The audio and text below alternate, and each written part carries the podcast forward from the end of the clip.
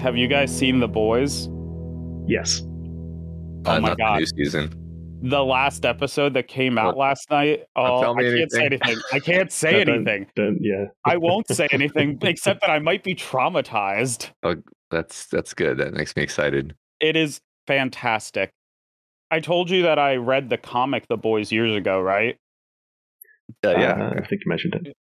Yeah, the there's a comic book shop in Lancaster County, Pennsylvania that's right in front of the train station and I found out a few years ago it's like one of the top 5 in America. Hmm. I had no idea. But I just go there for my comics and I went in and I was like, "Yeah, I like to read really dark, edgy things like Garth Ennis and like Supergod." And without even looking, literally without looking, the guy just reaches behind him and pulls out the first volume of The Boys and drops it on the counter. He's like, "I think you'll enjoy this." And when I heard they were making a, a show about it on Amazon, it was the exact same reaction as when I found out they were making a Game of Thrones show after I'd read the first four books. I was like, you can't do this on TV. What are you talking about? This can't happen. Uh, well, things have changed. Apparently. Though I will say the comic is significantly more physically gruesome, Oh, interesting. Which, yeah. but I mean, less that's, that's psychologically. Uh, but less psychologically gruesome. Like the hmm. characters are much more shallow in the comic. So Oh, when odd. bad things hmm. happen to them or they do bad things, it doesn't hit quite as hard.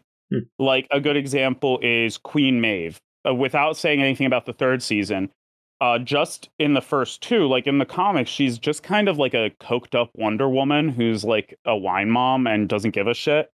And they've really developed her character in the show. So when the same terrible things happen, I'm just like, oh, this hurts so much more. That's that's good. See, th- th- these guys are good at storytelling. I, I really like it. I, I did watch the um.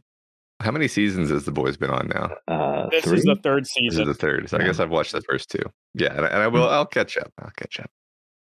it's uh yeah great and it's a really good deconstruction it's the best thing since worm i've seen it like addressing how it would actually be if superheroes had powers hmm Yeah, that's my feeling as well. So that it gives us a bit of a, a lead in, I suppose, to, to introduce Matt. Not that he needs much introduction in this community, but uh, uh, you know, hey many of you may well have uh, first encountered Matt if you came to Rationality through HPMOR via Worm and his podcast uh, on on Doof Media with his co-host Scott Daly. Uh, we've got Worm. Uh, that's certainly where I first uh, uh, heard Matt. um, and uh, yeah, so the and Matt's our special guest for the for this episode of the Guild of the Rose podcast, uh, and uh, uh, uh, thank yeah, you for taking the time to uh, join us on our podcast matt Absolutely, I'm happy to especially be here. at six a.m. on a Saturday. Sure, happy to be here. I'm I'm very much used to fitting in uh, podcasts at weird times, so don't I- uh, don't worry about it. i appreciate your lies uh, very much anyway Um, so we wanted to have you on because we wanted to start talking about not only the Guild of the Rose from my perspective, but that of the other students and the teachers. And as one of the founders who taught our class on practical decision making, I wanted to start with you, Richard. I believe you have some good prompts to start us with, because otherwise I'm just going to go off the rails again. Sure. Uh, well, I was going to start actually by asking a little bit about your kind of uh, rationalist origin story. You know, how did you uh, get into the movement? Well, a little bit about your, you know, kind of personal history that led you here, and how you became sort of sufficiently uh, involved in the movement that you founded an organization. And Sure, that's that's fun to talk about, and and maybe maybe we can all share a little bit of that. I mean, I, so I, I think my my rationalist prehistory is probably similar to most people, which would be science fiction. Um, Hmm. Sort of, uh, I, I read I read Dune at a fairly young age. I was a big fan of Star Trek: The Next Generation. I, I see both of these as being the sort of science fiction that you consume to uh, uh, give you the, you know to, to incept you with the notion that like a better world is possible or or, or a Mhm. better sort of a better way of being is possible since i guess um dune is not actually a better world uh it's a Mm. it's a much worse world actually but uh, and then when it came to joining the actual modern rationality movement, it was via HPMOR. I believe my brother was the one who told me about HPMOR and recommended it to me. So he he's the one who deserves the ultimate blame. And and then from there, I found the sequences and I was eh, the sequences were one of the. I think a lot of people have this experience where you read the sequences and you're like every post is just mind blowing. You're like, oh my god, how does how have I never encountered this before? And then, you know, what's funny is years later you you reread the posts and very often you're like, I found this mind blowing. Really, it seems pretty obvious. I think Scott Alexander talks about this phenomenon actually. Uh, I, um, I, think I, I, read most of the sequences with a sense of violent agreement, and that like finally someone else. yeah, yeah, me too, very much so. Um, and and you know, I think I think I just carried this the the sort of sense of like, okay, this is great. What are we going to do about it now? You know, mm-hmm. um, and and that's what led me ultimately sort of being unsatisfied with the status quo. It's funny. I, I was thinking about, you know, how how did I get here? And I and I realized that there's a post I'm or not, not a post a, a a Bayesian conspiracy podcast that I showed up on in like 2019 or so, where it's just titled Freestyle Community Talk. Hmm. And I was basically saying, like, why don't we have like an actual community? Was my sort of thesis. It wasn't like I had it fully articulated at that point. Um, because honestly, a lot of a lot of what the guild is is is a synthesis of ideas from from different people, and not just mm. it's not just me by any means. Um, but um, that's that's actually really funny. Uh, Stephen actually sent me a reminder that on the Bayesian conspiracy subreddit in 2016, I made a post saying pretty much the same thing. Like, man, we're really smart. Why are we bad at working together? That seems dumb. Mm-hmm. so apparently, yeah. we've both been bothered and ranting about this into the void for a while. Mm, yeah, yeah, right. And my kind of history in like humanist, skeptic, atheist type community organizing was of a, a similar uh, vein, right? The, I think a lot, some of the problem is that uh, the sorts of people who are attracted to this sorts of material are not necessarily joiners, and yeah. uh, no, um, heterodox in their thought, so tend to be difficult to get to agree on anything. As, yeah. Um, uh, at, at, least certainly things where there's um, things where there's less straightforward a way of resolving what this should be right? There's a lot of uh, a lot of uh, open questions around how to do that kind of community organizing stuff effectively. It's not readily settleable by some simple experiments right? I find that rationality actually made me more reasonable in that regard because i'm a very disagreeable and argumentative person who wants to be heterodox. Like i definitely fall into that category. Mm. but so Eliezer says in the sequences, uh, broken clocks are right twice a day, as in it would take more statistically, it would be more difficult statistically to always be wrong. And that must be true for the public as well. So whenever I see someone who's heterodox all the time, I'm like, okay, well, the public and the general public can't be wrong about everything. So where do you agree with the public on? And if they can't give me an answer, I'm just like, isn't that a sign you're not being rational and you're being more like moved by your need to feel special and unique? And it actually pushed me to be more reasonable and be like, okay, where am I boring and normal? Hmm. Mm-hmm. Yeah. Yeah, that's that's one thing I've I've noticed more and more as I've gotten older is I guess you could pithily sum it up as like if you're so smart, why aren't you rich and popular? Mm-hmm. Um, because I, I think I think this is a problem that almost everybody who uh, I don't know, almost anybody who you call smart suffers from, where they're they end up uh, uh, carrying along a lot of a lot of copes with them throughout their life that where they tell themselves that it's okay that they're not successful at X, Y, and Z because of reasons. And and you know one one of the I, I you know I really like David. This is one of the things that I say you you as having brought to the current formulation of the guild is let's identify what we as individuals are subpar at and try to bring that up to par because uh, that's the quickest route to becoming exceptional or above average is just remove all of the ways in which you're below average and, and hmm. because of the way math works you, will become above average by definition um, that's uh, I, I think like it's the sort of thing that once you once you think about it long enough, you realize how powerful that actually is. I think maybe the first time you explained it, I was like, yeah, yeah, I, I guess. Um, but like the more we've sort of been focusing on that, the more I've realized how powerful that actually is. Okay. So we kind of talked a little bit in, in general terms about uh, you know how you uh, came to the place where you were interested in founding the guild, but once you decided you know we, we want some more uh, community structure, what were your, your, next steps, and how did you uh, get together with the co-founders of the guild to actually uh, make something more of an official organization?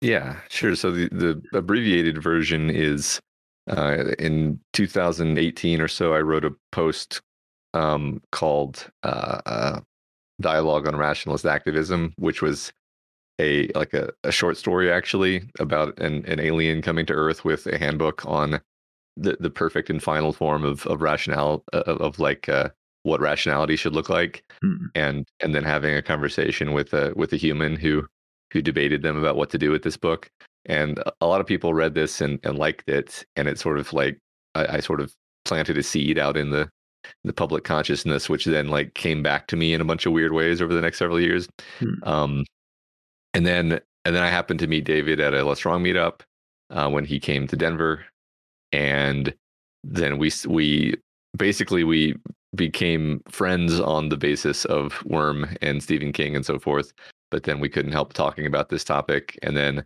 uh, basically through uh, the social web became acquainted with you know the other people who ended up becoming the founders where we all just kind of had this feeling that that we should do something about this and you know different people had done different things in response to that and then basically there were just you know group phone calls where we were like so what are we going to do about this? Uh, which over over time and a lot of iteration led to what is now the guild I think it was the summer of coronavirus, really. Like yeah. that first summer, uh, we I think we spent like a good four months talking with each other and having weekly meetings before we ever reached out to anyone about the alpha. Yeah, that's true, and and I actually think that was important because there there were different views on you know what to do about um, this this feeling of of hey we could be doing better, and I, you know it, it's funny because um, Richard, a minute ago, you said, you know, it's uh, basically you said that organizing rationalists is kind of like herding cats. Yep. And, you know, I, I think we observed that you bring together like roughly six people who, um, who have different visions of, or, or six or so people who have a vision of of how rationality could be uh, a community, and you have six different visions, and you need to integrate those somehow. And so there does need to i mean there did need to be some amount of compromise and um and talking things out to like explain like okay well like why do you think it's important to do it that way? Because i don't get it you know? And so it required a lot of of of work up front and a lot of like iteration on like okay well what's the what's the structure going to be? You know how how are we going to arbitrate when there are disagreements about things? And um uh once we had gotten through that process um, it wasn't it wasn't herding cats anymore because we had we all basically were on the same page. Like at this point, we are on the same page despite having started mm-hmm. off in different places. So finding uh, it, it, was sort of a process. It, maybe it took longer than than in in some sense you might think it should, but it's like well that was pretty important to find like the the kernel that this disparate group of people agreed on, uh, and then it was much easier having done that to kind of go out into the world and say, okay, this is what we're trying to do because you you already have a, a, a core that that a certain subset of very disparate people have agreed is important hmm. um, uh, rather than you know because everybody's everybody's conception is idiosyncratic by default.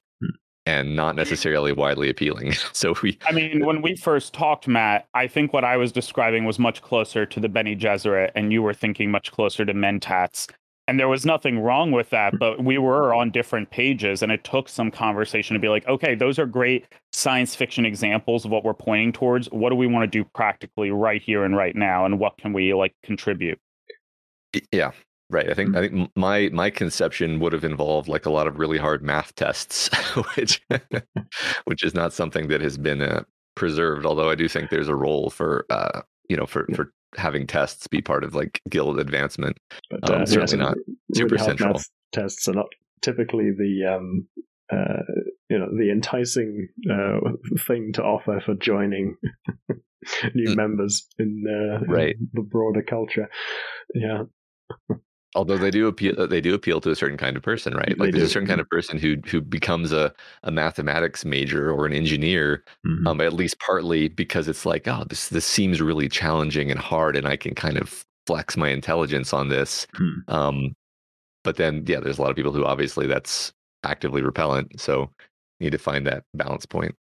I So- like to describe the math as like practicing your punches for boxing. It actually sucks to practice, but you do it because the ability it gives you when you need it is fantastic. Like, I don't really enjoy math, that, doing math that much beyond a certain level, but I'll be honest, like, knowing that math feels like a superpower. And that's what I think would be awesome to impress upon the people who join the guild who aren't naturally puzzle solvers. Mm, mm. Mhm. Um, so just to follow up a little bit on uh, that, uh, so where where did you land uh, with respect to the structure of the guild? What what's the, the nature of that kind of common core you settled on, and maybe uh, a little bit about the uh, kind of exploration. What things did you kind of abandon along your way to that common core?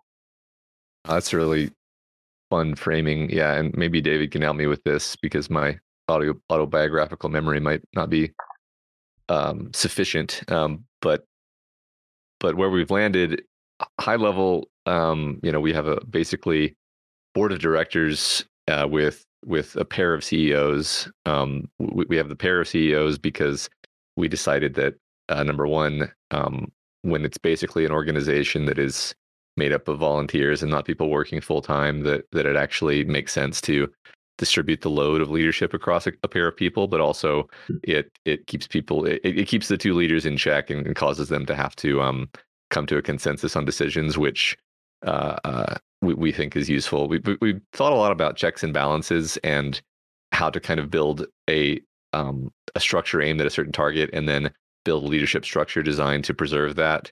Um, even in the case of you know individuals not uh, uh, being perfect. Mhm. So you know the bill- just like any corporation, the board of directors have the power to, you know, recall the CEO if they feel the need to, um, or, or or you know vote for vote for a CEO basically. And so that's at the at the corporate level. Um, uh, And just then to, go ahead. my understanding is it's a B Corp, right? Uh, which uh, is slightly Yeah. distinct from a conventional corporation. Yeah, so yeah. So B Corp is, and, and I'm um haven't haven't. I don't This remember off is- the top of my the details, but yeah, This is actually the thing I insisted on, Mhm. uh, whether we were either a B Corp or a nonprofit, because I felt like the profit incentive would color our perspective if we ever did get successful. And the worst thing possible is for us to get successful. And then as soon as we're there, be in a place where we're incentivized to start ruining the product we created, which I've seen so many times. Hmm, very common failure So- mode. Yeah. And I don't blame anyone for it. Like, I, I had to read a lot of books, but a triple bottom line business, a B corporation, says that there are three main priorities your shareholders, your stakeholders, and the environment.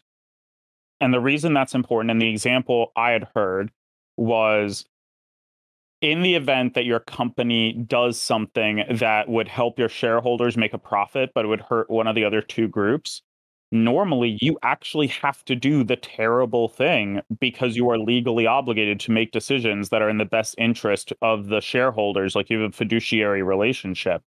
We are not obligated in that way so if there's a point where we're offered a lot of money but we think it'll hurt the quality of our students lives as stakeholders or hurt the environment we can say no yes. Uh, you know, so I was kind of vague when I said, you know, uh, uh, making the organization robust against humans being imperfect, but I think actually it, might be more accurate to say making it more robust against Moloch, where um, if people aren't familiar with the term, it's that Moloch is just a, a, a, a, useful handle to refer to the tendency of all human organizations to become consumed by the, the short-term incentives and uh, basically sacrifice higher level value and and the future for um, immediate gratification in the present um, and and just in, in general for uh, uh, coordination to break down. Um, so we've we've we've tried to think as much as we possibly could about how to like Moloch proof the organization, and you know so so part of that is just like distributing um, leadership decisions at, at a broad enough level, not too broad because then like Moloch Hmm. Moloch can also enter in a in in a, in a democratic framework as well, of course. Um, They're trying But, to uh, to solve the organizational or institutional alignment issues. yeah, Yeah. We- Well- we did our best. I don't think it's. I don't. I don't know if anybody has actually solved this problem ever. But Uh, I don't yeah, I think- don't think so. I don't think anyone has solved it, but I actually think one of the most important things we did was we picked our like five virtues and our like three end results. So a lot of companies have like these are ethics and these are virtues things. But let's be honest here, they're mostly there for PR and HR. And I didn't want that. And by the realization I made is Moloch as a system functionality only happens because people want that short term value, right? The best antidote to Moloch is virtue. Not there isn't like a system answer. It's to have people who are morally strong enough to see that they are have a like an easy answer in front of them, and they're not going to take it because it will end up badly for all of them. And that's a mixture of wisdom, like giving them examples of where this has happened in the past, and like strength and courage to do so. And so by putting our principles as like the basis of all the decision making filters we have, I think that has helped quite a bit. Yeah. Interesting.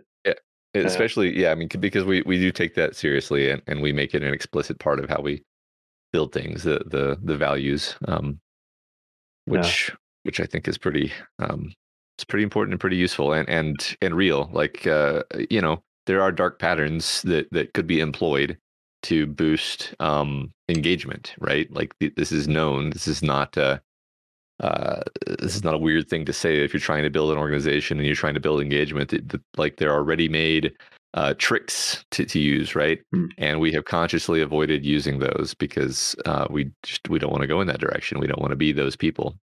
Although I suppose the like the end game of organizational alignment design might be uh, trying to build a structure where even if the entire thing is operated by sociopaths, it still produces a positive outcome. that would be the goal. Not, I'm, I'm not I'm not sure that it's possible uh, short of solving the alignment problem but yeah Yes, that would be the goal. Yeah. I mean, I would love to see a council meeting following our rules run by sociopaths because it would be so amusing to watch them all put on silly hats and try and like outmaneuver each other with like floral bonnets and baseball caps on. yes yes it would Hmm. Okay, then. So, um, you talked. Well, we briefly mentioned the alpha before, and that was uh, before I'd uh, become aware of the guild. Uh, and uh, I, I are we still in the beta, or have we moved out of that now?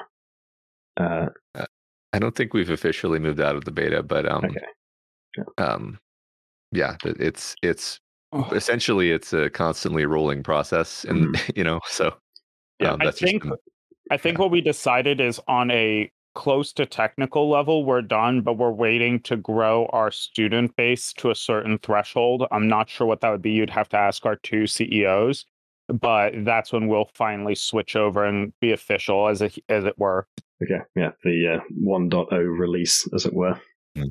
Yeah, and and so so you know what you asked a minute ago is like what have, okay where did we start and then what have we learned? And and uh, um, the answer is we've learned a ton you know over the alpha and over the beta you know th- there's been a lot of iteration.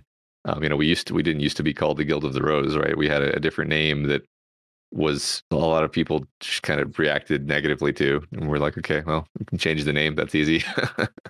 Um uh and, and you know there are other things. I think i think it's taken time to iterate toward kind of something that was both appealing to uh, the membership and also sustainable um, Mm. for the leadership because you know the uh, just like one example of that is in the earliest form of, of things the courses were just extremely time consuming to construct and, and difficult. Like I, I spent all of my free time for probably a couple of months building the practical decision making course.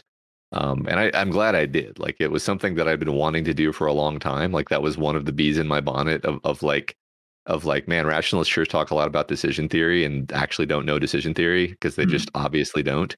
Um, and and by they I mean like literally everyone who posts on Less Wrong.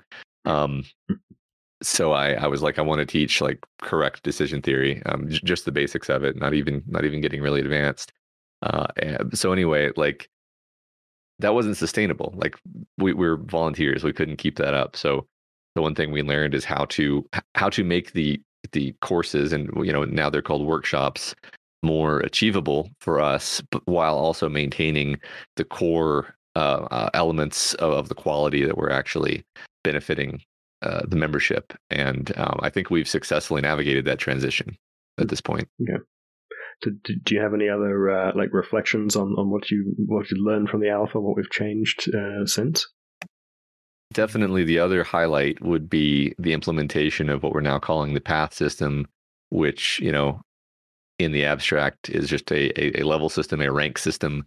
Um, and the reason that's important, and the reason I'm really kind of psyched that we've figured that out, is we were just missing a mechanism that would make people feel like they were heading somewhere or that they were engaged in a in a way where they're trying to accomplish something right? It's like okay well you know you can show up to courses at a regular basis. That's not really it's the difference between going to the gym to jog for 20 or 30 minutes randomly and you know you're doing something good for yourself but it's hard to stay motivated because there's nothing concrete and having a distinct workout plan with like real goals and measurable and attainable successes that you can like look at. There's they're both going to help you but having a clear progression plan i think matt you were very right about this the path system helps people stay on track as it were.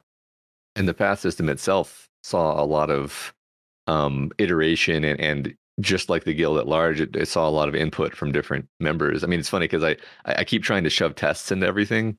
Um, so the first iterations of the path system were very heavy on like tests, uh, you know, difficult tests required to pass um, ranks. Mm-hmm. And and I st- again, like I said before, like I still think there's a role for for tests to enforce a level of like okay, yeah, you did A, B, and C, but can you actually pa- like like show that you have learned something? Right? Mm-hmm. There's a role for that.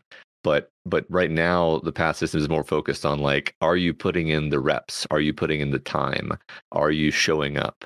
Um, because if you are showing up and and you know if you are like solving the the concrete problems in your life, which is you know the the um basically the the character sheet aspect of the, the, the current path system if you are just you know cranking through the process of solving your own problems you do that for a while you do that for a year for example you're going to be in a much better place uh, than if you hadn't done that like and and and will you really be motivated to to do that if you don't have something like the path uh, motivating you and and you know dangling a carrot of of like hey then you get to you know you get to level up you know it's funny mm-hmm. because it's like so what? I get to I get to level up. What does that mean? It's like, well, people people are motivated by that kind of thing. I'm motivated by that kind of thing. I think most people are.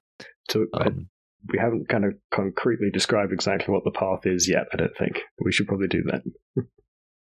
yeah. Um. So so you know any any rank advancement system of any kind in any organization uh, is going to generally involve um, some aspect of of like have you put in the time and then some aspect of um, can you, like have have you put in uh, uh, some level of uh, or have you achieved some level of competency, right? Mm-hmm. Um, and then and then generally, depending on the organization, there will also be an element of like, are you a, are you a good citizen? You know, mm-hmm. so the, and, and there's other things too, right? But like that's th- those I identify as like the three uh, the three main things. So, like, have you put in the time in the path system? It's simply required that you, you know, you, you identify three courses in a given in a given block of time, three courses or three workshops that you have attended and performed well in.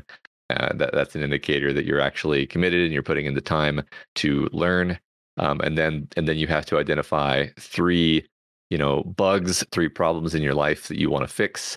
Um, and and you commit to fixing those three things, and then you check in with uh, with the uh, the guild and you know the uh, the testing board, which is me, David, and, and Alex, sort of help you figure out how to how to do that. And then once you have fixed those three problems in your life, then you know that that that counts as your um your your features, right? In, in the nomenclature of the of the character sheet, that would be your features that you've achieved. You have you have implemented these three features in your life, um, and so that's saying like, okay, you've you, you haven't just been showing up for the classes, you've also implemented the um the learnings and you have actually made your life better right? So that's a sort of it's a sort of test of, of it's a sort of practicality test. Mm-hmm. like you're not just showing up for for for the classes you're actually doing things. Um and then there's a final tranche which is just like are you being a good citizen of the guild? Um are you uh, are you contributing at some level? Um are you being it's just you know are you exhibiting pro-social behavior you know it, mm-hmm. r- right now it, that's almost just like if you have been like lying to people and manipulating and um and promising things and then not doing it um mm-hmm. then it's like okay well then that's a mark against you and, and we would have a conversation um but it, it's uh we have more plans for what that might look like in the future but currently that's so overall the path is those three uh, elements okay. hmm. and and it's meant to kind of keep people on the path of. Bettering themselves. So you've got I, kind of a combination of uh, like a relative progress, like you know, relative to whatever the baseline was of uh, mm. your life, uh, and then you've got kind of more absolute competency based things kind of mixed in there together at the moment. That's right. And at a hmm. certain point, like I said, um, there might be a written test involved in demonstrating competency for certain for certain things. Mm-hmm. Um, and the reason for that is I think it's very valuable to okay, so like think about you know a degree like an engineering degree or mm-hmm. or or you know it, whatever like it's super valuable for you to know like oh you also have a degree in mechanical engineering or whatever okay then we mm-hmm. can have a conversation at a certain level because mm-hmm. i know that you know this list of things and we don't have to i don't have to tutor you on calculus we can just start from there and so there's a benefit to, to being able to say like oh, okay if you're above rank x of the guild then i can just trust that you know xyz information or mm-hmm. or skills or or what have you um, we haven't implemented that because we're still mm-hmm. um, forging this path but that's kind of the justification for why you would want to do it that way okay I mean, I think another part of it is one of the inspirations for me was martial arts dojos. And having a black belt in Brazilian Jiu Jitsu is one of the few things in this world where anyone who has even the vaguest knowledge of what that means will see you and instantly go, "That's a bad motherfucker right there." Mm-hmm. Like it, it is a signal to the outside world to, that you have achieved a level of skill at combat that should be respected to anyone who's even vaguely associated with it.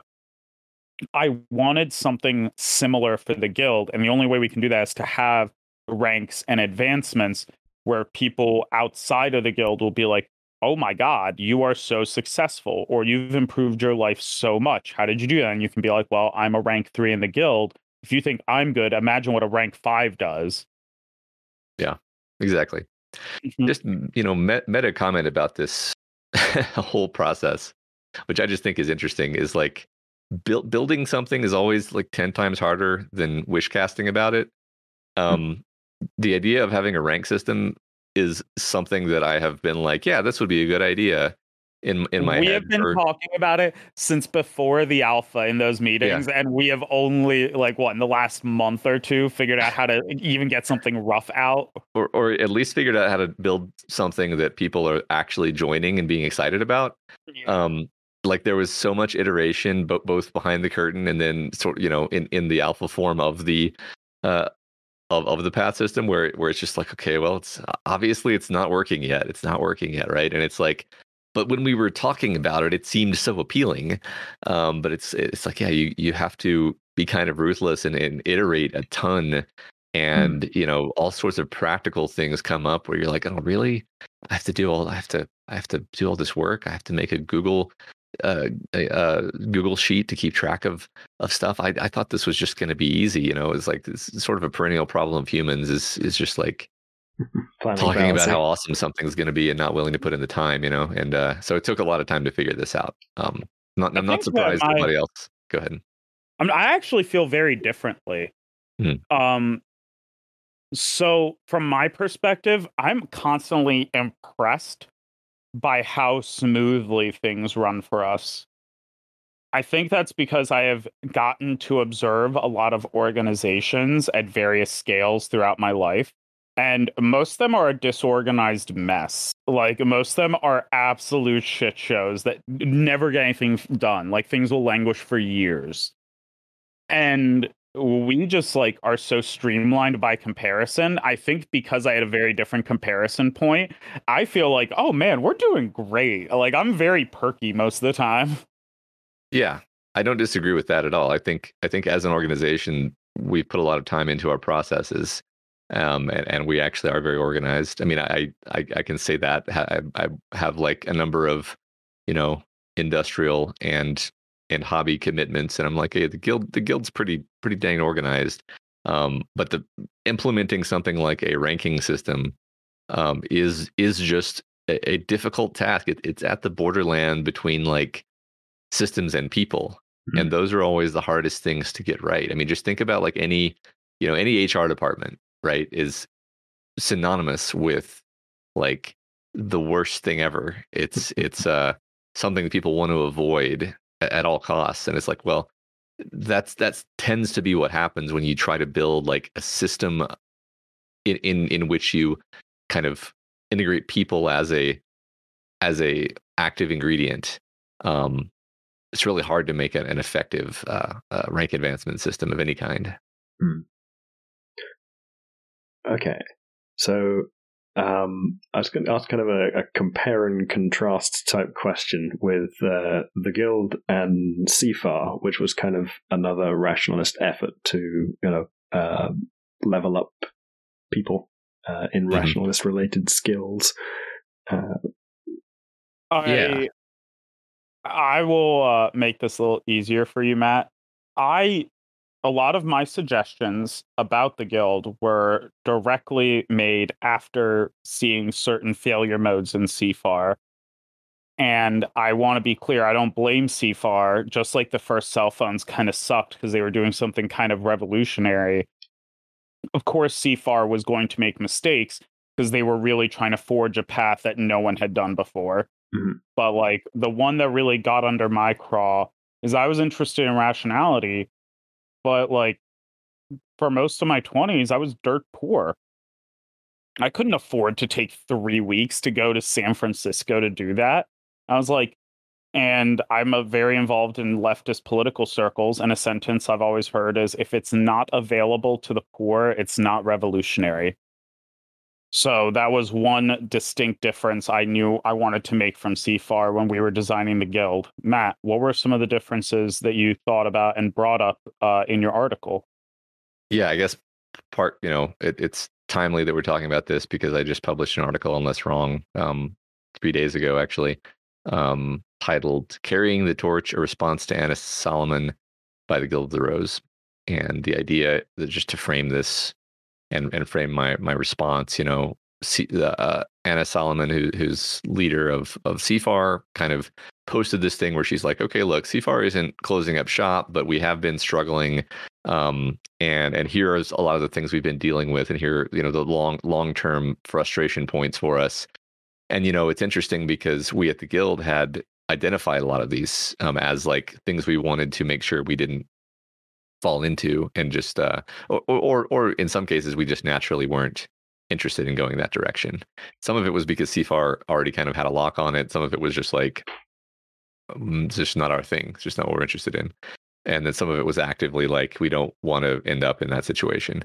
Um, so so overall, you know, um, the biggest obvious difference is CFAR is is a you know X number of days intensive workshops where you you physically have to go there and you sit in rooms all day and you do exercises and you listen to lectures and um it's it's very very intense, very sort of all consuming for the time that you're there, and then you leave. And b- based on our our understanding, there is some amount of follow up, um, and there is some gesture toward having like the network of alums, but it's not a structure. It's not.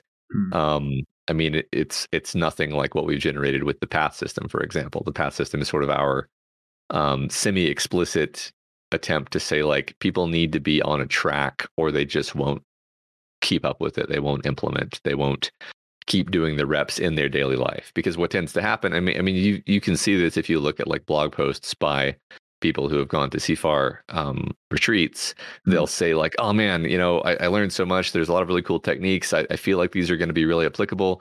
I just hope that I, you know, actually apply them in my life." And it's like, okay, well, hope is not a strategy, to quote um, James Cameron. Um, Hmm. like, like that's you- you're not gonna actually, especially if it's something with like a lot of cognitive overhead to it. Like a lot of CFAR techniques, unfortunately, are stuff like, uh, you know, I don't know, goal factoring, where it's like, yeah, great idea, but very often when you're already in a in a place of like uh, existential confusion and motivational chaos, the last thing you're going to do is sit down with like a spreadsheet and just of your own volition, like refactor your brain and and then using your your cognitive power just come up with like ah this is what I should be doing actually. It's like okay that that sounds great and if if we had kind of infinite free will that would be a great solution but actually we need a lot more guardrails than that and we need to be putting in the time regularly as just as just a practice where we we put in the time without thinking right? We just we put in the time toward life maintenance without thinking about it not as an as an act of volition um, and that's partly what the path system is intended to do and and also i think maybe even more importantly something we haven't talked too much about partly what the cohort system is in- intended to do because man human beings need other people um the degree to which CFAR doesn't attempt to give people a sense of community, I think, is the biggest differentiator. I mean, would you agree, David? Like, I, I think first and foremost, what we were trying to solve for is rationalist community. Everything else is kind of secondary, like like path system, et cetera. That's all secondary to saying like we need a community where people feel like they're a part of the community and you can bring your problems to the community you can bring your expertise to the community you are you know you, you you feel a real sense of belonging and meaning from that community that's what we're attempting to do that's what the cohorts are aimed at doing is giving people a, a small group of people with whom they are uh, friends and and allies and they're all you know they're all trying to to get better together helping each other um and you know it, it, that to me like it's so much more helpful to have uh, something like a cohort to be like, hey, I noticed that you're having this problem. Have you tried doing the goal factoring exercise? Like that's the only way that's going to come up to you in, in, in your life. You know, you're not going to remember to do goal factoring unless, you know, you have somebody who's who's more sane than you and more objective than you in that moment saying, Hey, have you thought about applying the tool that you already know how to do? You just aren't thinking of it because you're um, you know, you're blocked for Mm. some reason. Um, The community So- structure and external prompting to help with the, the habit formation and all that kind of stuff. Yeah yeah. That was actually inspired by a sort of real life experience that I semi reference when I when we were thinking about it, which is a lot of the smartest people I know have this flaw, or maybe I would call it a systematic error, where they're so competent so often that they don't have anything prepared if they're going to have a failure mode. So they just don't think about it. And so when failures do happen, they're cataclysmic. Hmm. And one of the people I grew up with between the ages of like 20 to 23 was a guy I knew who was, I'll be honest, maybe not the brightest, but had an incredibly successful business, was very bright. And I realized that he had subconsciously kind of figured out the answer for this, which is whenever he would have like a tough problem, he'd call his friends and he's like, let's go to the bar. He'd buy them a few beers and then very casually he'd bring it up. And he had created this system of his own like subconscious cohort of people he could rely on So he really had this group brain power always working for him. So he ended up punching much higher than his weight class intellectually and being incredibly successful at life. And I would see rationalists struggling with problems that I think are elementary. And I was like, what's the difference here? And I was like, he's mm-hmm. humble enough to have a group that he references, even if he doesn't think about it that way. And the cohort was kind of my attempt to replicate that experience, even like against people's wills necessarily. mm-hmm. Yeah, yeah, it's a, a, pattern you see a lot with. Um, you know, I'm in academia, right? There's a lot of smart people who, uh, you know, did very well in school, right? But if you're that person and then you hit a ceiling of some kind where you found an environment that's actually quite taxing for you, it tends not to end well. Mm-hmm. or at least that it tends to be quite a uh, uh, you know dramatic experience of having encountered, oh, this is actually hard. I have to work for this now. Yeah. Yeah. It's interesting you bring that up because my experience in academia is was was um, very positive, and, and, and, in fact, I'm even in. I'm one of those people who's like, how do you manage to have a bad time in graduate school? Grad, graduate school is supposed to be like the the the least immediate pressures put on you of any period in your life. You you don't have any immediate deliverables. Um, you can just kind of explore fun problems, and it's like, well, the reality is people are actually really bad at operating under those conditions. People mm-hmm. actually need to have yeah. reinforcement via either like requirements of them or some kind of social reinforcement, and the re and on, and then like you know I back up from myself and I say, well, why then then why did I have such a good time? And the answer is, well, I had a peer, I had I had a a, a very close friend, and we we were each other's motivation. In in a sense, we were each other's rivals, um, but in, in a friendly sense, but also in a mm-hmm. real sense, where if he accomplished something amazing, I was happy for him, but also I was like, oh, now I have to like catch up, you know. Um, and and that was a thing that I think most people don't have. And then in just just in in general in my life, um, I don't I've, I don't know if I've ever accomplished anything that that wasn't the product of at least partnership and and usually like involvement in a group of people who, um, you know, covered for my inadequacies and you know sort of with whom I could use my strengths and sort of amplify my strengths. You know, like like my my uh, other podcast projects would be literally nothing uh, without my co-host Scott, who um, you know he, he's like the perfect partner for for me. Um, as we we bring each other, we bring our own strengths, and and I, I think it like it it just it just combines for something that uh, you know we're we're told is, is, great and fun to listen to, and it, it, and and without without both of us, it would be you know, it would be nothing. Obviously, you can't have a one person monologue podcast. Um, so, hmm. yeah.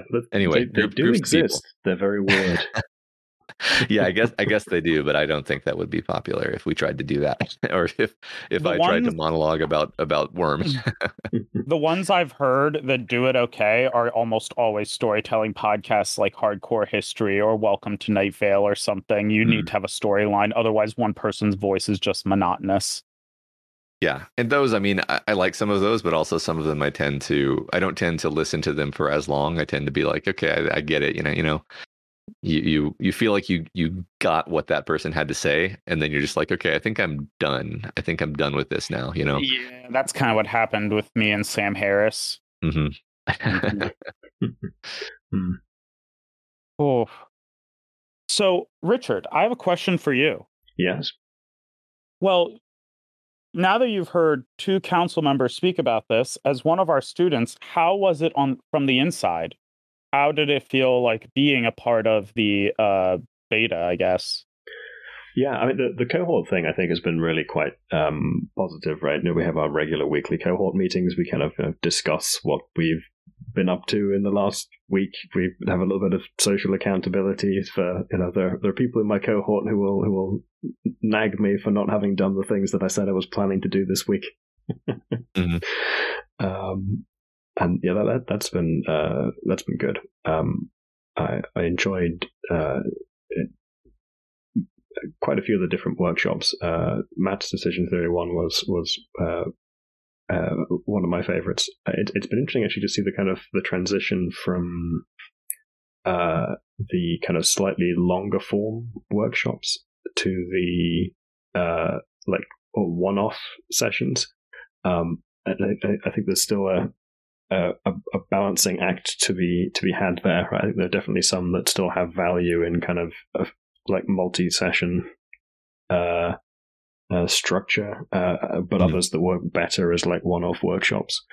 Uh, so it'll be interesting to see how how that continues to evolve.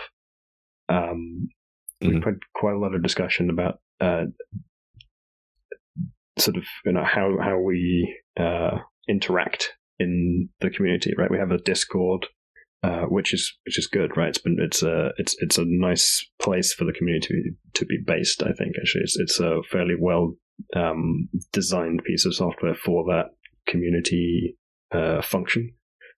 Um, so you know, lots of you know threads in there for discussing particular issues. Uh, we did quite a lot of stuff following up on Alex's Exobrain course, and I think also preempting some of Alex's Exobrain course in in other threads.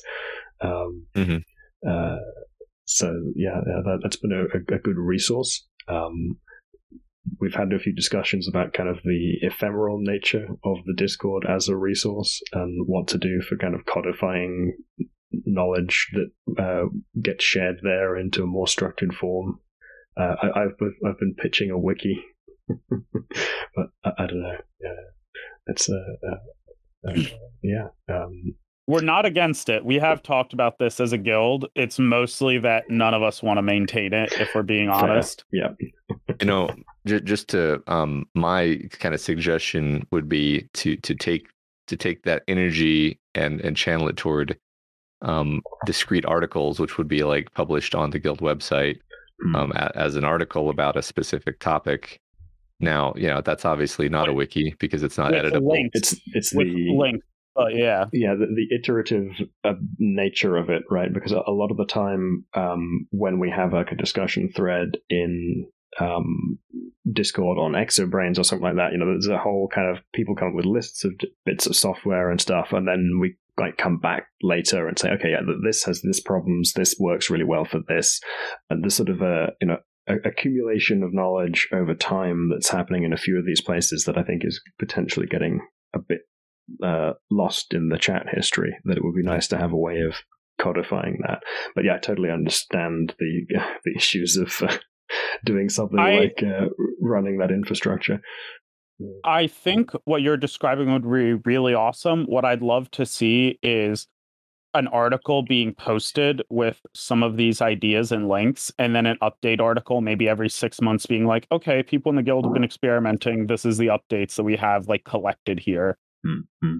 Yeah, because you know this, the reason Wikipedia, as an example, works is because there's like huge numbers of people who are um, at a high level, like maintaining readability and consistency, and uh, you know, tr- trimming out things mm-hmm. that are mm-hmm. clearly just like added in a moment of of uh, or, or, or, you know better integrating things that were added indeed um, yeah. without much thought and and if you don't have that layer then a wiki is just kind of I mean, it's really chaotic. no better than like yeah, it's chaotic. It's it's like a it's like a shared Google Doc or whatever where it's like yeah, I guess the links are all in here, but I don't have any context. I don't have any sense of, you know, just like you were saying, the exobrain stuff. It's like, well, it is a is a list of ten links with minimal explanation really useful for anyone. Like that, that that's why I was sort of pushing towards something like a, a review article where mm-hmm. somebody has actually put in the time to look at the things that were suggested and say this is what i like about this one i didn't like this one etc um, but um, yeah that's um we're, we're not like categorically opposed to a wiki it's just uh just uh, implementation details you know I, I do have to publicly, um, uh, you know, shame you for not actually having formally joined the path system yet. Um, so you can't speak about the path system and and whether it's um, beneficial or not. Because like, cur- you know, yes. currently it's optional. We're going to make it we're we're moving toward making the path system um just like integrated into Yeah. just the basics. Yeah. Mm. Um, actually, this iterative articles thing gives us a really good segue into your class, Matt, on decision theory and talking about it a bit more Mhm. and how you came up with it, and then how we're starting to do iterations on our previous classes to see how much things have stuck. So I'll pass it on to you. Yeah, the decision theory course is sort of my baby. Um, I took uh, y- so okay, so in my graduate studies and in my career also, I've had a lot of exposure to I mean, what I have taken to calling practical decision theory, although that's my label, honestly.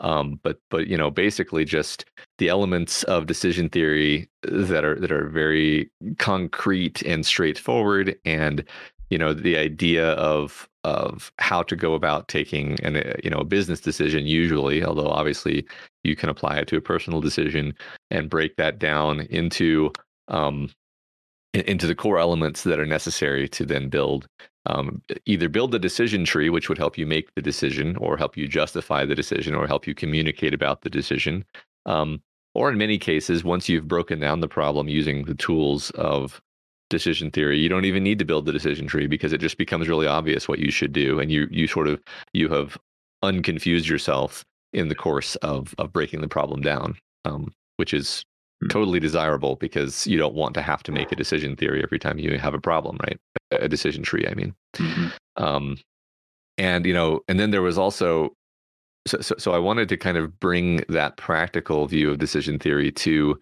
the rational sphere because I, I would I would go crazy like reading these discussions of of like abstract decision theory on less wrong, where I would I would just be like, okay, I, I like a lot of elementary mistakes are being made.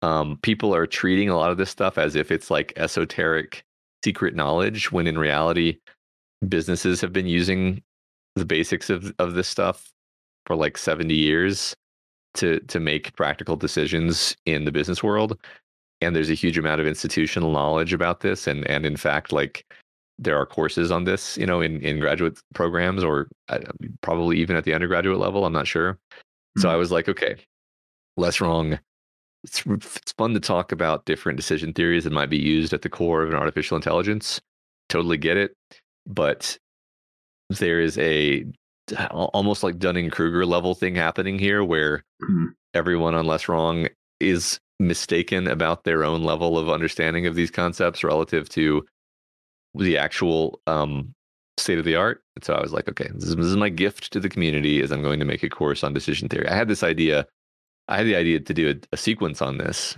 long before we ever did the guild. And then the guild came along and I was like, okay, this is the perfect medium for me to finally um, put this put this together and um, uh, put my money where my mouth is. Uh, so so that's the impetus for why I did that. And you know, I, I'm glad to hear that you enjoyed the course, Richard. And you know, I, I would actually be interested to hear um, if like like what has stuck with you, and if if you do find yourself, you know, using any of those mental tools. Um, I mean the. Uh, Mm. It's a good question. Uh, I've not really actually that much sort of gone through and worked uh, a significant decision problem uh, beyond the one I kind of did in in the class. But I think one of the things that um, would be useful is some kind of tool to help people frame that. Some kind of you know, uh, uh, you know some software tool in all likelihood that would help guide people through that process because it's still quite um, it's still quite complex and daunting to come up with a, a good framing of a problem that you can reduce to a decision tree. Right, there's a lot of um, there's a lot of steps in there that you can take, but uh, sometimes the decisions you make at any one of those given points feel a bit arbitrary and as though you might want to sort of revisit and tweak them. And that's Mhm. not necessarily always easy to do um, you know, in your kind of like work through almost pen and paper type example, right? It, it'd be uh, super useful, I think, to have something that can help implement that, uh, that way of sort of reducing the number of choices you have and tools for sort of coming up with a heuristic way of ranking outcomes when you have like a lot of them to choose between. And mm-hmm. yeah, there's a uh, like I, I, think it's still a little bit of uh, fine tuning, ba- a little bit of barrier to turning it into practice that is related to tooling. That's that's what yeah. I currently feel as the like the bottleneck for me. And I kind of started working on trying to make some of my own tools for that, but uh, didn't get very far because I didn't have the time to follow through on it. But uh, it's actually hard. I mean, yeah. I, I, have actually tried that as well and, mm-hmm. and bounced off of it because um, once you try to do that, you realize how many little choices it's, there yeah. are to be made. It's right? a very general like, problem. It's a very general problem, and then it's like, well, then if if you want to sacrifice some of that generality, then that's a that's kind of a choice that you're making to leave out some functionality that you might have wanted, right? Mm-hmm. Um, you know, it's it's interesting because. So, could ahead. I offer a different perspective, which is I think the class for me was a massive success because first of all, the problem I worked on was one I was really grappling with, which is what I wanted to do when I graduated. Mm. And it led me to a different conclusion than the one I initially thought. But the reason I was confused, I realized, is once I did the math, all three options that I was looking at were within 10 points of each other. I was like, mm-hmm. oh, no wonder I was confused. Yeah. And the real value of the class has been the little tricks. Like, I think maybe the most valuable thing I learned from your class, Matt, was when you're not sure about how you would feel about something, use the coin flip thing where you imagine the best and worst case scenarios as mm-hmm. contingent on a coin flip. And then ask yourself at what percentage would you be willing to not take the coin flip anymore? Mm-hmm. And that little trick has changed my decision making in subtle but very profound ways. And one of the things I've realized is by using that one heuristic every time I'm a little bit confused, I have now avoided situations that would require me to make these really big, existentially difficult decisions. Instead of doing the hard math more often, it's actually made it so that I run into those situations less often. Mm-hmm. Hmm. Yeah, that's, I, um, that's also one that I think uh, s- stuck with me the uh, the coin flip uh, framing. Hmm. That's good. That's yeah, that, that's really good because I I think in version two of the course I, I might put even less emphasis on building the decision tree because I think I gave this I gave a sense that like the point of this course is to learn how to build a decision tree for any for any problem you encounter and um just to to go uh, to go meta and hook back to something we were talking about before. Um, my my my very close friend from graduate school, uh, he's kind of part of my brain trust, my, my, personal brain trust. Who you know I, I call him and talk to him when I'm trying to to think through something.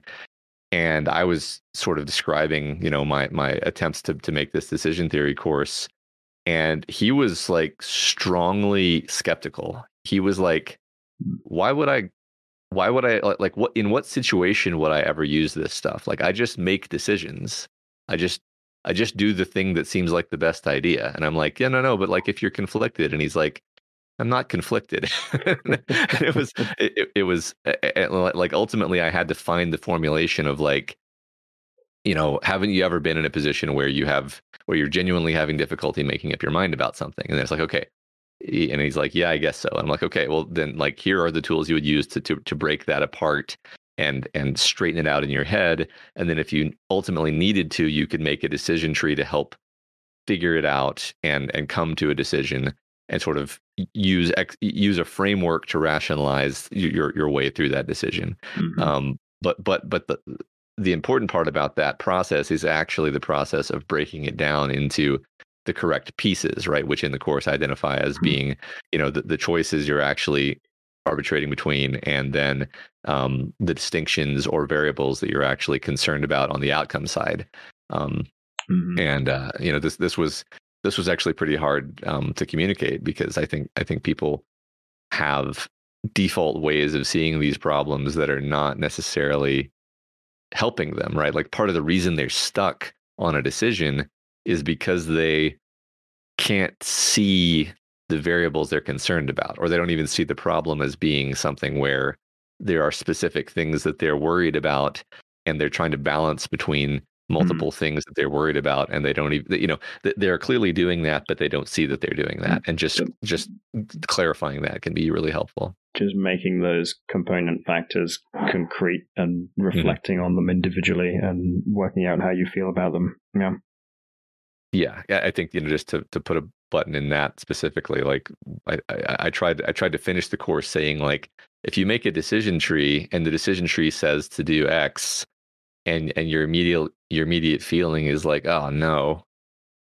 Then you made a mistake somewhere. Like mm. like you shouldn't like shouldn't feel obligated to go along with what your decision theory uh, what your decision tree said to do. If you feel like it's the wrong thing that's just an indicator that you probably didn't successfully break down everything about the problem that you cared about. Um, it, it's a tool for helping you think not a not a way to abdicate your thinking to an external source.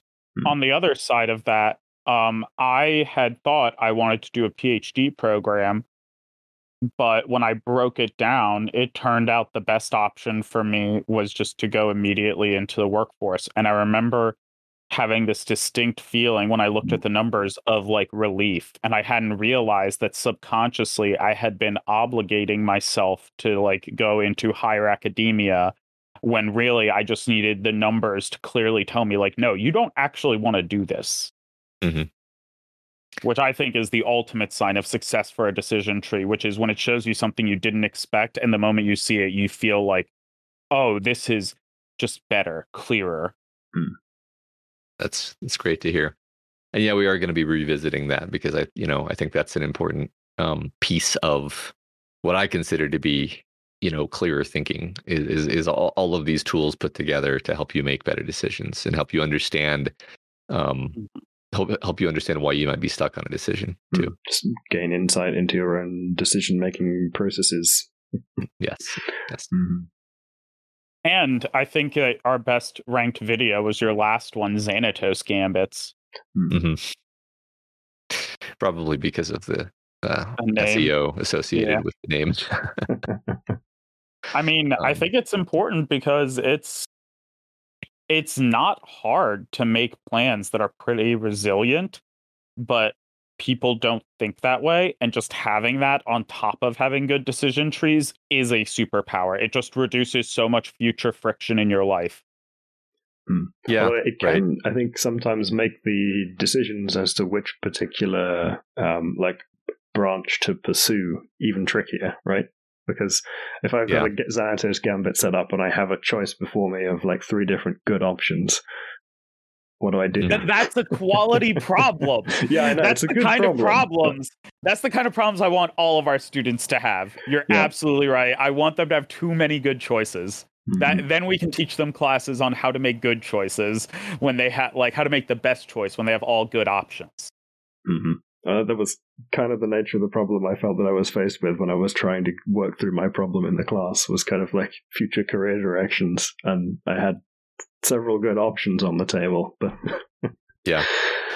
I think that's what's that's what's so hard about about these things that people get stuck on, and, and, this is something that I actually learned in the course of you know teaching the course and just observing what people were stuck on. Is it tended to be things where uh, you're trading off between different what you might call sacred values um, where uh, uh, it's not you know very rarely is it like do i get um, this this car or this other car or this third car where the three cars are extremely similar in every way except for like gas mileage and color and whatever like no usually it's like hmm. you know do i move across the country to be with my girlfriend or do I stay here and increase the odds that I finish my PhD successfully?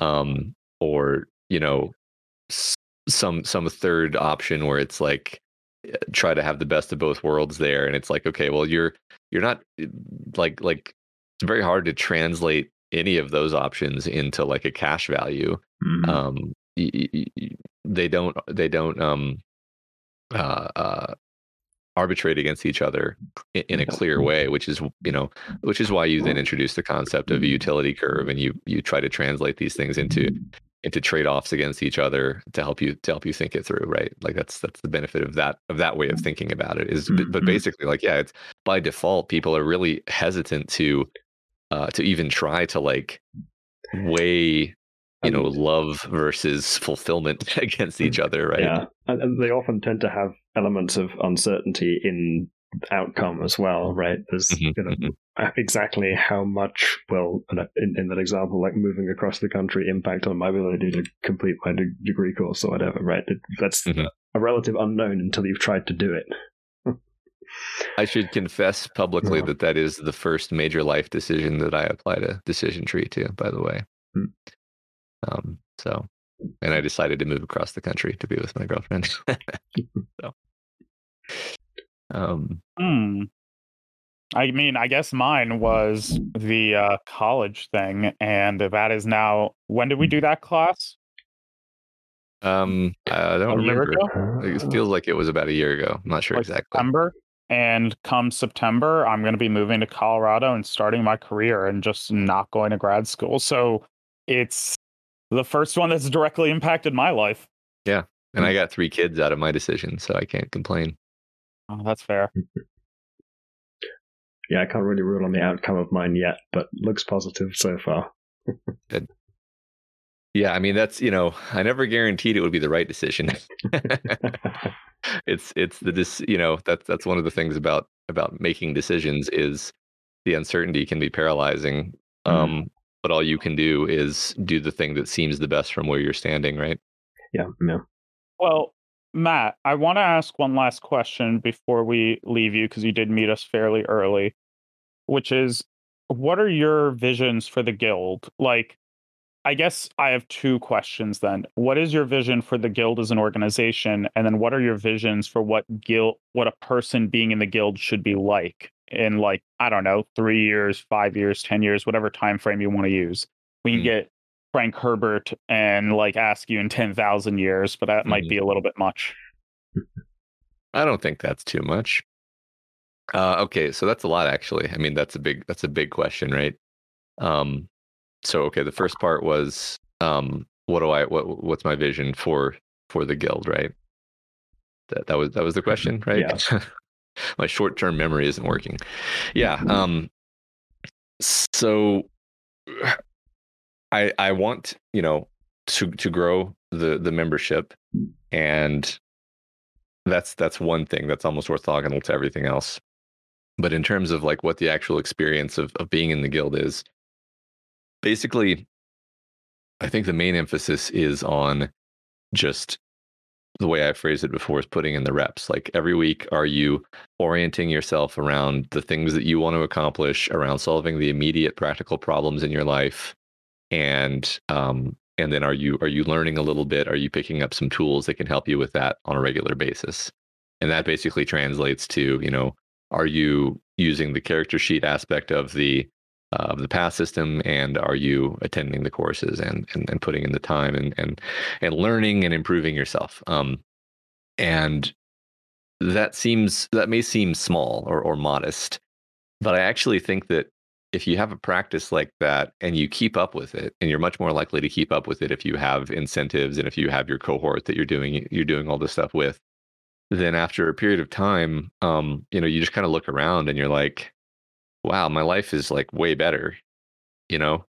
Um like I I think I've definitely benefited from being a, you know, rationalist for like more than 10 years now because I I've been applying sort of these these problem solving tools that are uh, you know, popular in the rationality community for for that time, but I've been doing it sporadically and like when I have the willpower and energy to do it, and I'm just like, man, what if I had been doing this regularly and habitually for for 10 years? Like ho- holy crap, where would I be now, you know? And and that that's my sort of grounded vision for things, right?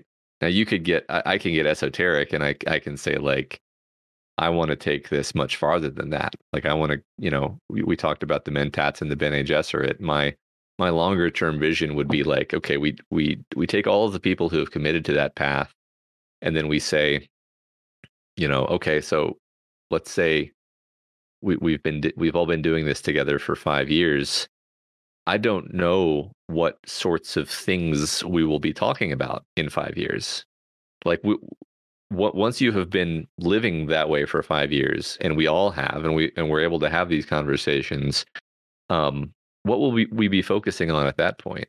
You know, I, I I literally can't predict it because I don't know any group of people who have actually gone down that path far enough together. There's probably individuals who have gone down that path independently, but they don't have a, a peer group that they can communicate with.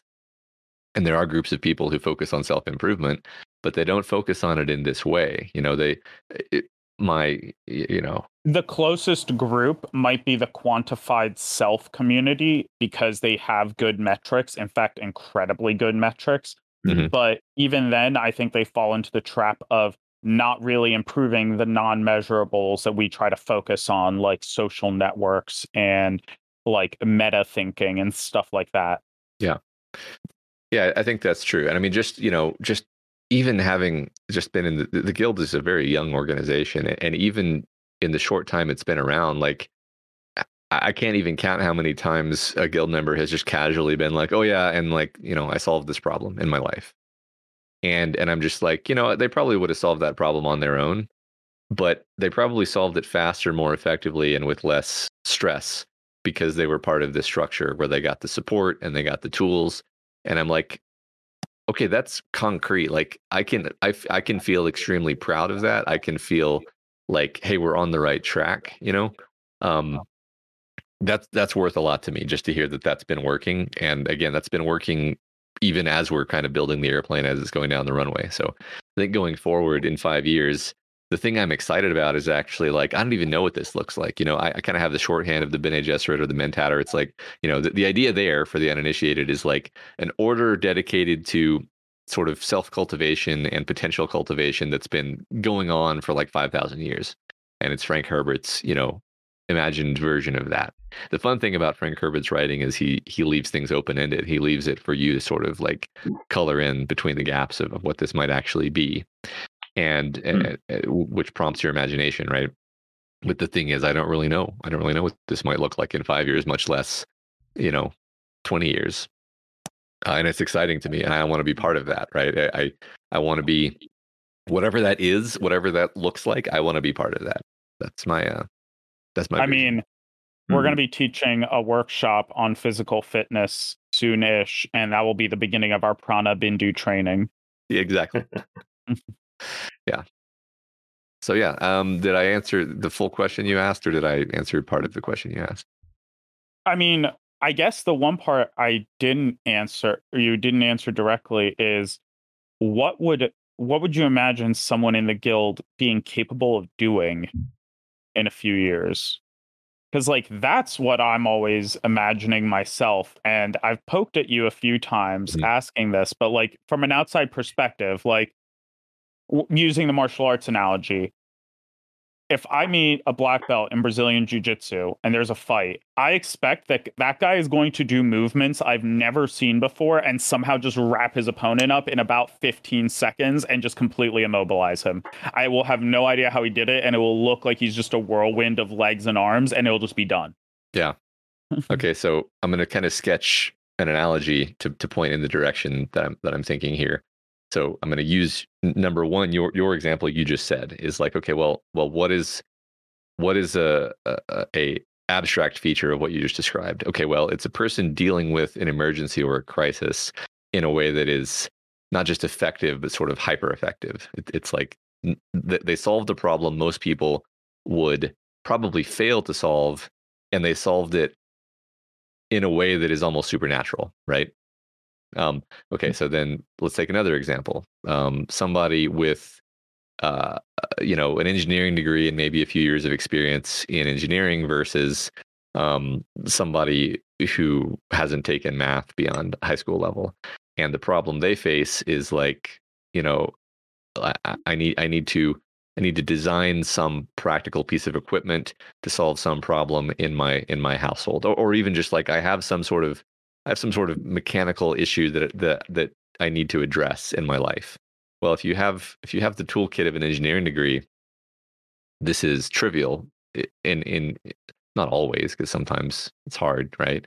But trivial in the sense that you know exactly what tools to reach for, you know exactly how to think about this, you have much experience going through the problem and and you might be able to solve that problem in a way that looks um not only effective but like supernaturally effective to to someone who doesn't have those skill sets right so Mhm. the the the the abstraction i'm going for here is we want to give a skill set that gives people the ability to solve problems very effectively and not just effectively but like without too much stress or struggle or having to think about it and so you know a really a really practiced and effective guild member to me is somebody who has so much experience solving their own uh, problems as they arise and maybe even helping solve the problems of other people in their lives that when a novel situation crops up be it you know a a sort of life decision that would be crippling and and, highly highly burdensome for most people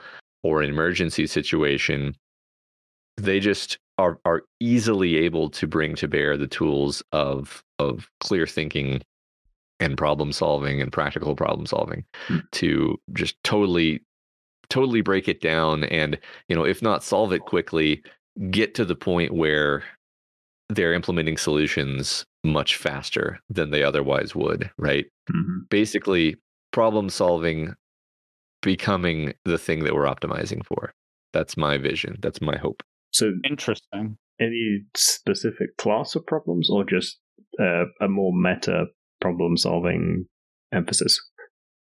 I mean, the meta one. Yeah, I mean, ma- maximally meta, right? Like, Hmm. and, and there, there's a way in which, like using Matt's analogy, right, of trying to fix something in your house. Imagine there was a member of the guild who wasn't an engineer, but had gone through these classes, learned the basics of decision theory and how to do epistemological like thinking, as well as how to social network and practically. What I imagine is they get the results that an engineer would with maybe 10 or 20% more effort than an engineer would, but like 50% of the effort that a non expert would fumbling their way through, just because they've already developed the correct ways of thinking about all problems. Okay, first I should research it. Then I should ask if anyone has figured out this. Then I should look for novel answers in like unexpected places and ask people to help me.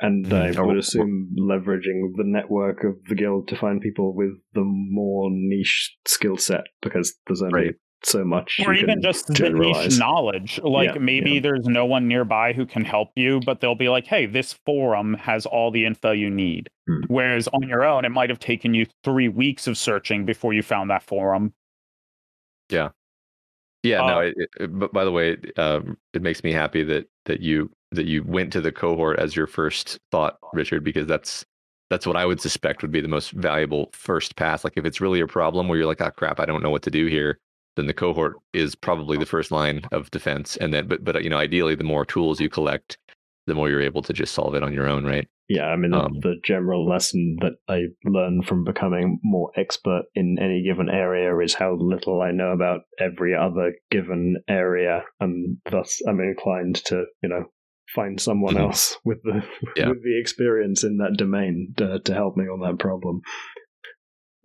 Yeah. by the Yeah. way i have a very similar vision matt but i try to imagine the day to day not the emergency situations and what i Hmm. see on the day to day level is that most people have this friction they all these little friction points throughout their lives that just drain them and on top of that when they have novel problems because they have so little energy they have to like and so little like tools in their tool bag to deal with them they have to do it the brute force way of like okay now i have to think this through i imagine that someone who's been doing the work of the guild and just iteratively improving on their character sheet in five years just moves through life with a kind of surreal grace Mhm. because they've removed so many of the friction points and they've learned so many skills to deal with like problems before they even get to the stage where they need to be like researched or ask anyone in their cohort that those things happen just less and less frequently until the point where a real problem like that only arises once every few years and it's usually something completely out of your control hmm, the slow, Yeah. the chronic, the systematic problems that are barriers to acute on problem solving uh, when it comes up. Yeah. Yeah, I, I, like that a lot. Um, mm. You know, my a concrete example of that might be, um, you know, everybody's everybody's first baby is you know sort of like a bomb hitting their life. Like they they they don't know what to do. There's a lot of thrashing. There's a lot of stress. Um, and then like the third baby comes along, and like somehow the third baby is easier to take care of, despite the fact that you're taking care of two other children, right? Hmm. Like, well, that doesn't make sense. Well, it's like, yeah, it does make sense. Obviously, you you learned systems, you learned what to expect, you've you've implemented um, you've implemented those systems. You've already made a lot of decisions that hmm. simplify your life, and, uh, and and it's just easier. And it's like, yeah, so so the more you focus on systems thinking, and the more you focus on making decisions that are like something that's sustainable and and you know a, a single decision that eliminates other downstream complexities, um, the faster you get to that point, right? Mm-hmm. The faster you get to the point of of living as if you have already had the third baby, even though maybe you're still on the first baby because you're just thinking more systematically. Like you've here's a good example: a bunch of computation. You've already written a bunch of subroutines that you can just invoke for the new problem. exactly. Like okay, so mm-hmm. for the example you're giving, Matt, if you and your partner want to have a child my brother uh, had this experience recently. Him and his girlfriend are probably going to get married, and they were talking about kids. Um, for the last year, her sister and their baby have had to live with them. So my brother has effectively had the experience because she moved in when she was like t- the baby was two months old. So he did miss the first two months, but he has had the experience of having a child without having a child. He's already built those subroutines. And I'm kind of glad because I think my brother's a wouldn't have been great on the first one on his own. But like in a very real way, he got to skip a lot of that nervousness by not having it be his kid, but because it's his girlfriend, soon his wife's sister, like, you know, there's still a strong emotional attachment. He's still going to care about it. And he got to learn it in a very decompressed way. Mm-hmm. Yeah. Yeah you know and and you you get you you kind of remove the the fear of the thing and that actually helps a lot. I mean i think in general that's one thing that uh, that i'd like to see happen is is like you just gain the confidence to deal with new situations in general like in a, in a very generalized sense.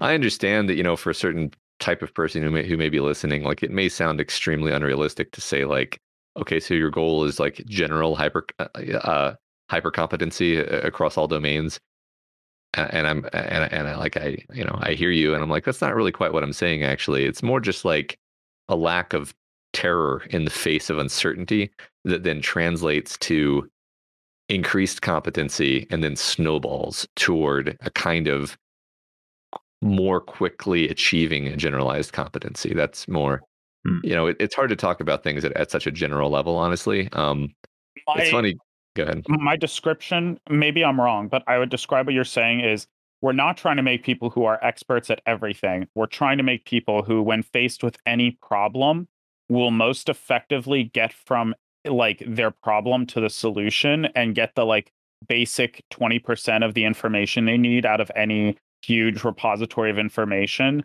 like seamlessly hmm. such that they're never really experts, but they're always competent or just above competent. Mm-hmm.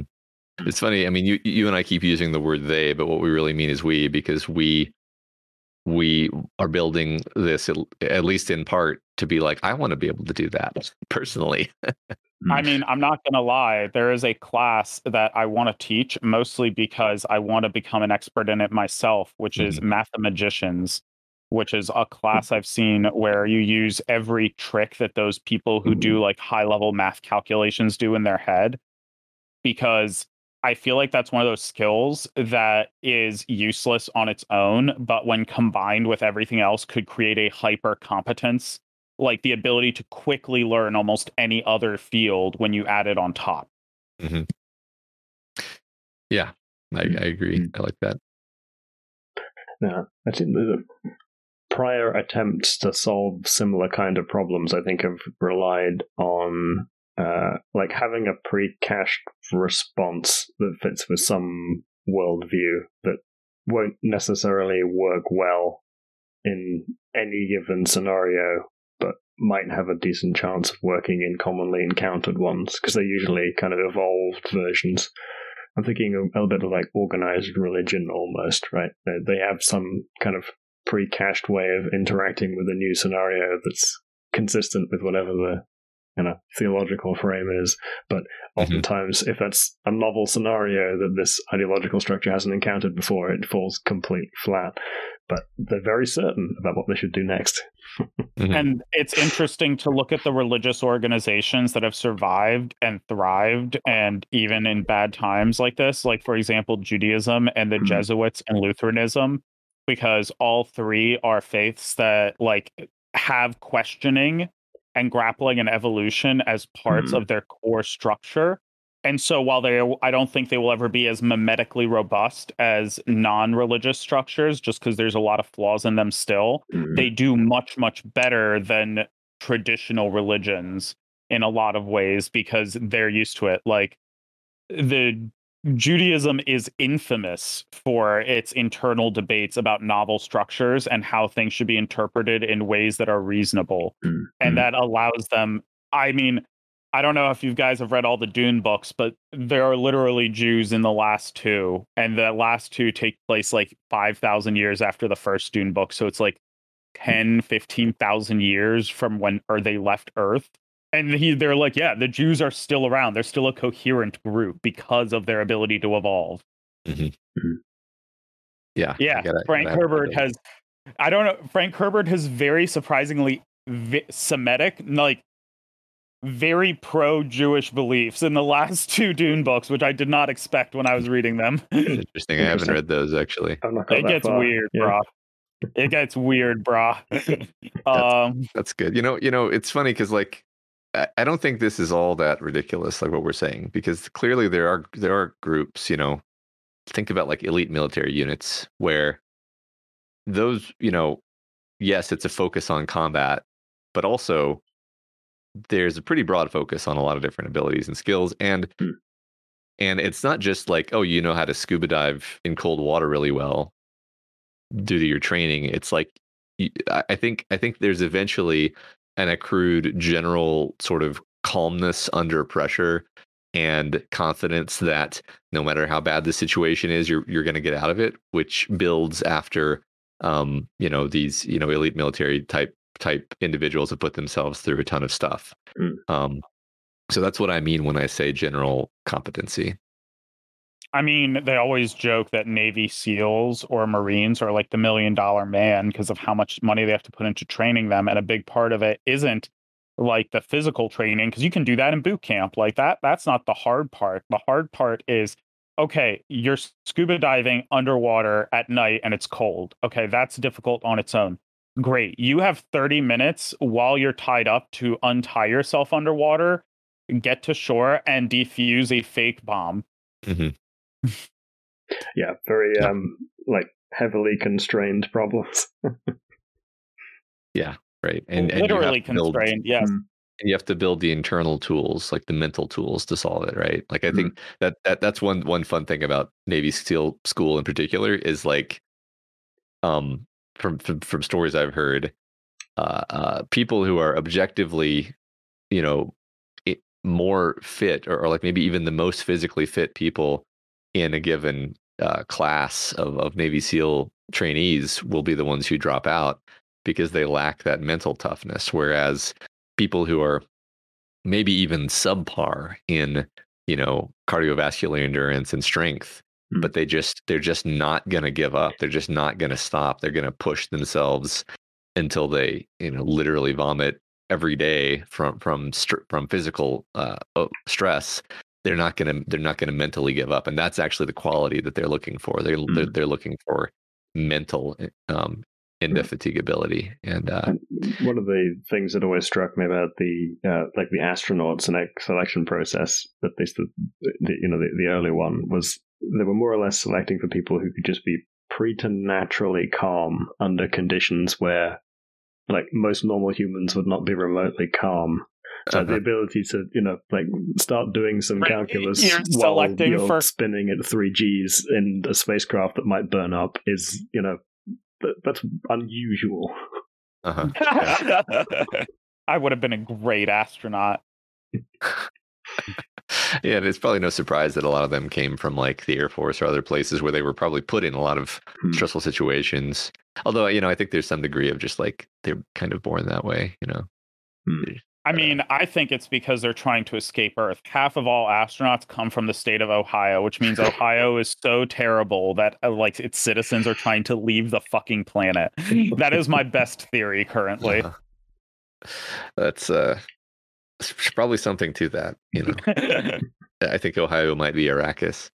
oh god, it is. Um so suburban Arrakis just full of Harkonnen everywhere. Oh my god. but um while that's a great example i think we don't want to be quite as extreme for the guild so i don't want to scare anyone away into thinking that your final test is we're going to be like throwing you in the ocean. Maybe when you get to rank 10 but as a as a, one of the leaders of the guild i'm only at like rank 2 or 3 and i haven't done that so i don't think that would be fair to do to you. Well, yeah, I mean the way I see it is uh, or at least the way we've we've constructed this thing is the real backbone of of the test is like are you are you identifying your own problems in your own life and solving those? That's uh, like everybody's life is already plenty complicated. Just you know the heroic task of tackling your own um problems and circumstances and doing it aggressively and successfully is you know the test. I don't need to throw you into a, a you know a harbor full of icebergs and tell you to untie your hands. Like i mean that's cool and everything and it's it's sort of sort of has its own mystique which is why we talk about these things right it's why we talk about the navy seals but you know maybe it's unsexy to say but like i think just just uh, uh living your life with with grace and skill is quite an appealing uh, goal and quite an appealing way to live uh, and, and, and the way I strive to to live. So, um, and the guild is helping me do that personally. Mm. I would say that that's actually only stage one of what I imagine. I really believe that I don't know who the quote is always misattributed to. I always hear it's Abraham Lincoln, but people overestimate what they can do in a year and underestimate what they can do in a decade. I personally think that after about five years, most people will have actually gotten most of their life on autopilot. Like it took me close to 10 or 15 years to do it but I had no structure like the guild to help me. Like you were saying, Matt, like I had no peers except for Errol to kind of be my rival. And, you know, we only had each other for a long time. So I really believe that that's like the first phase. But after that, you move into a phase where you're like, okay, my life isn't perfect, but I'm either solved most of it or on the way to solving it. Now I can devote my energy to helping others Mhm. and like building new skills. Yeah, I, I think that's really important, actually. And this is something we've talked about quite a bit is like one difficulty of making a generally useful system for human beings is that human beings are not static. Uh, we evolve over time. And the pro like the problems that I have and the solutions that I needed when I was 20 are radically, radically different from the ones that I have now. I mean, I'm I'm, you know, officially in my late 30s. And uh it would be very easy for me to actually just kind of coast for the rest of my life you know? I mean uh, barring occasional emergencies which will likely crop up i kind of have everything dialed in to to to a glide path. I could just kind of could just kind of keep vibing until i die and i would be fine but that's not the life i want to live right? I don't want to i don't want to be the kind of person who just glides into his grave and and so i need a different set of structures to help me figure out like okay well where do i want to direct my energies? Because i have the basics figured out. I have the basics figured out that 20 year old me definitely did not have figured out right? So that's totally different sort of set of problems different set of solutions but i think you know being on the rails of well figure out what's not working in your life or where you're dissatisfied and formalize that into a specific thing that you want to solve and then work on that like that keeps working regardless of whether you're 20 or whether you're 50 i i, I would think Hmm. um Yeah, like on a real level, I think that that's I'm on a kind of similar path. Like I have one last kind of hurdle, and then I'm essentially on the glide path as well. Mhm. And I want what I've realized is a lot of people think that that is the end goal. But as we see from suicide rates of like rich people's children, the Mhm. glide path is not a fulfilling one. And so it's important to get people's Maslow's hierarchy of needs, like those bottom two layers set, and to have the guild help them get past those bottlenecks. But once they're there, helping them build structures, like have structures already built, so they can immediately put their efforts towards community building and helping their direct like environment. By the way, that's one of our anti-cult structures, which is cults tend to isolate you and one of the basic rules we have is at some point you have to do like some service or community project for your actual physical community around you. Yeah. Not the guild. Admittedly, we haven't really integrated that yet, but that's just because the, the path system is pretty early days.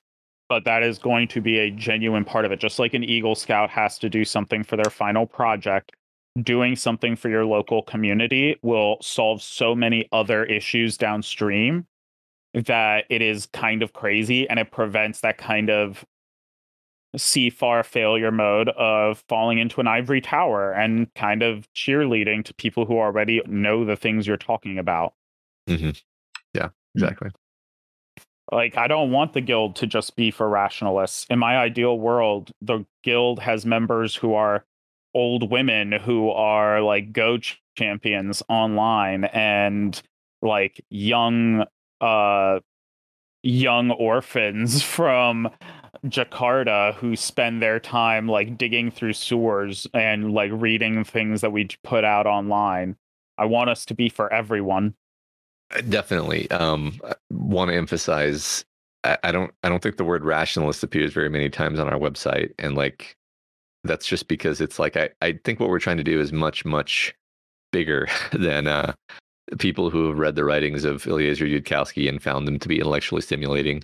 Um, you know, I, I, I, I don't think that there's any reason at all to be limited to um, that corner of uh, of the social sphere. I would describe the difference as this. What Eliezer Yudkowsky did was write a book on biomechanics on how the body moves, and we're trying to create a martial art. Mhm. And like obviously his work is hyper influential and like incredibly useful. But when the rubber meets the road, sometimes we're gonna have to just throw out what he wrote because it just doesn't apply. Or we're gonna have to be very creative about how we use it or look for new sources. Exactly. Exactly. Well, Matt, I don't want to hold you any longer. Uh, Richard, do you have any further questions for our guest? I don't think so. No, I was just going to ask if uh, there were any closing remarks, anything that we haven't uh, covered yet. Anything- that Anything you want to wants plug? Yeah. Anything plugs. you want to plug besides the guild? Oh, I mean, the main thing that I would plug, I guess, would be if you're a fan of Stephen King, the the uh, the author. Um, you might want to check out my podcast, uh, Kingslingers, where uh, me and my co-host Scott uh, uh, discuss the Dark Tower novels and and then and then a lot of other Stephen King novels. Uh, we have a lot of fun doing that. I think it's a good podcast. And Your episodes on the talisman were very good. Thank you. um, that is, yeah. That, and then, you know, that's check out uh, guildoftheRose.com. Dot org. Oh, crap. yeah, we got a dot org. It's fancy. guildoftheRose.org. You're right. You're right. Of course. And with that, we will let our listeners go. We hope you all have a great week, and hopefully, this has been a restful experience. And we've given you something to think about. Thanks, and take care. Thanks. Bye. Bye. Bye.